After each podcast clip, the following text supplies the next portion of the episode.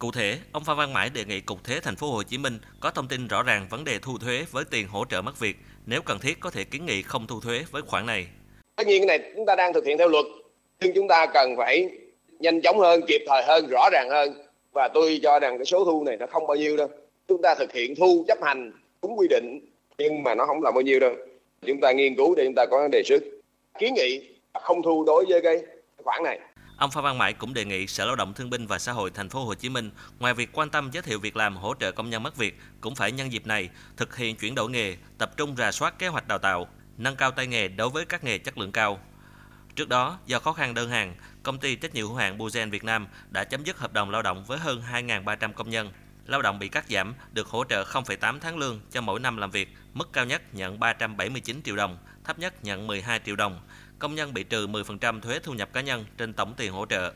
Nhiều ý kiến cho rằng nên xem xét lại việc tạm thu thuế thu nhập cá nhân với số tiền trợ cấp mất việc của công nhân công ty Buzen vì không nhân văn.